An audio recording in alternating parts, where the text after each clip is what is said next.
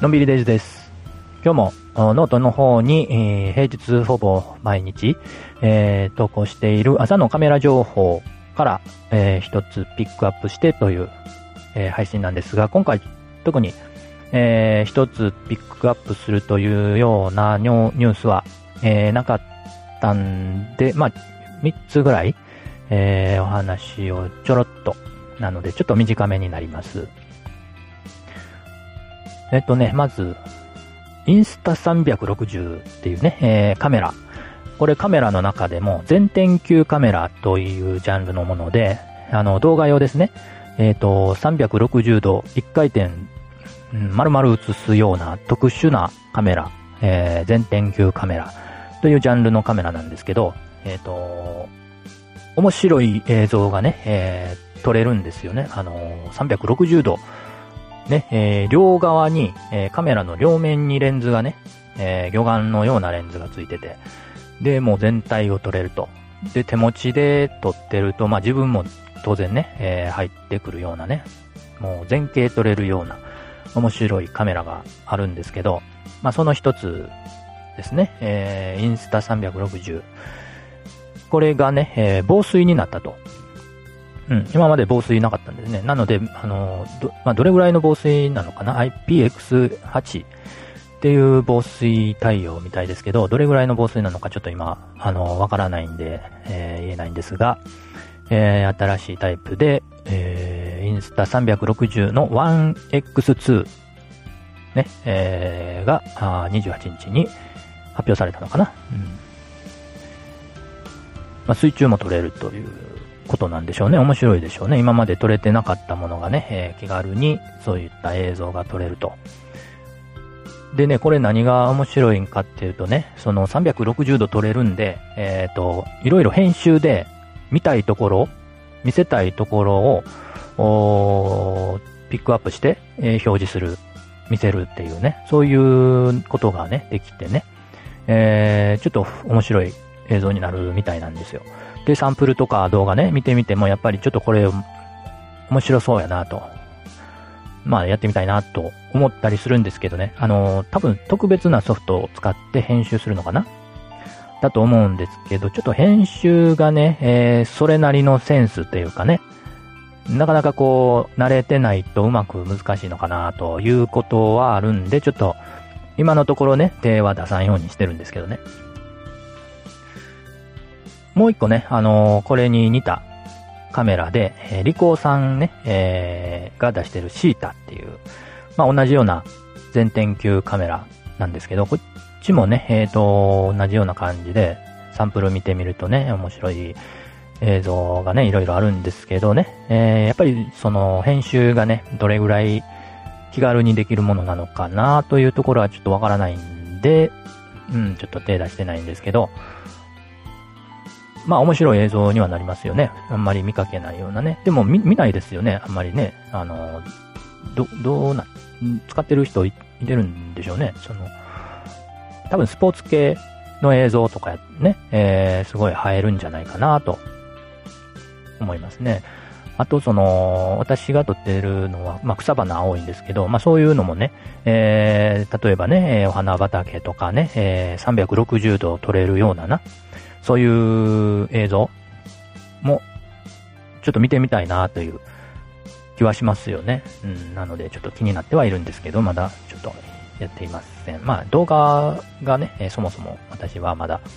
取り掛かってないんでね、えー、まあいつかやるのかちょっとわからないですけど。あとね、 シーピープラスにせんにじゅういち、 えーっとね、これが出展の募集が始まりましたと。今回、まあ、今回というか次回ね、えー、にせんにじゅういちねんの シーピー プラスは、えー、リアルとオンラインが複合するようなイベントになる予定だと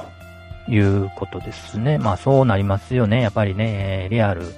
だけのイベントはもう今難しいし、またね、あのそういうネガティブな考え方でもなくて、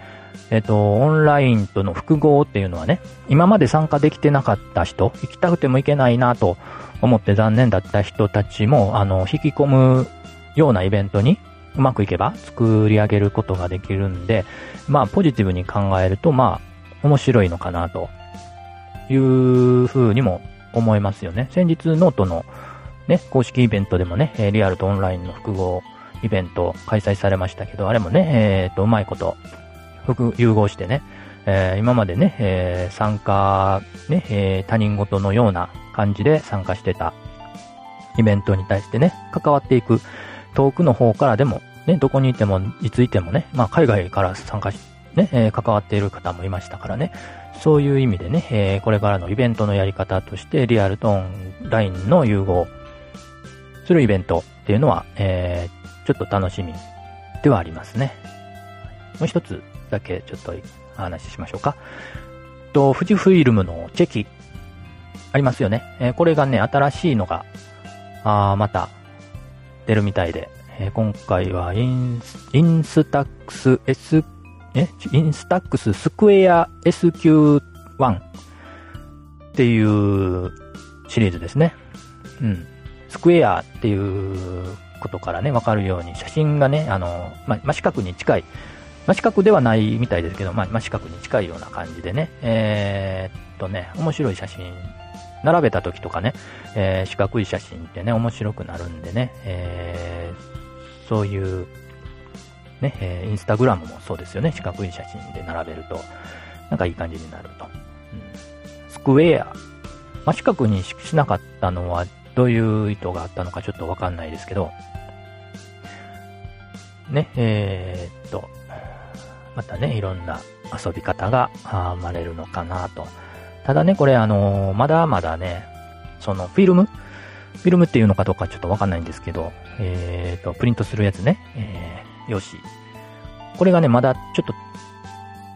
ね、あのー、普段遊ぶにはちょっとまだ高いかなという気がするんで、まあ、特別な時、イベントがあった時とかね、えー、みんなで久しぶりに集まった時とかね、そうい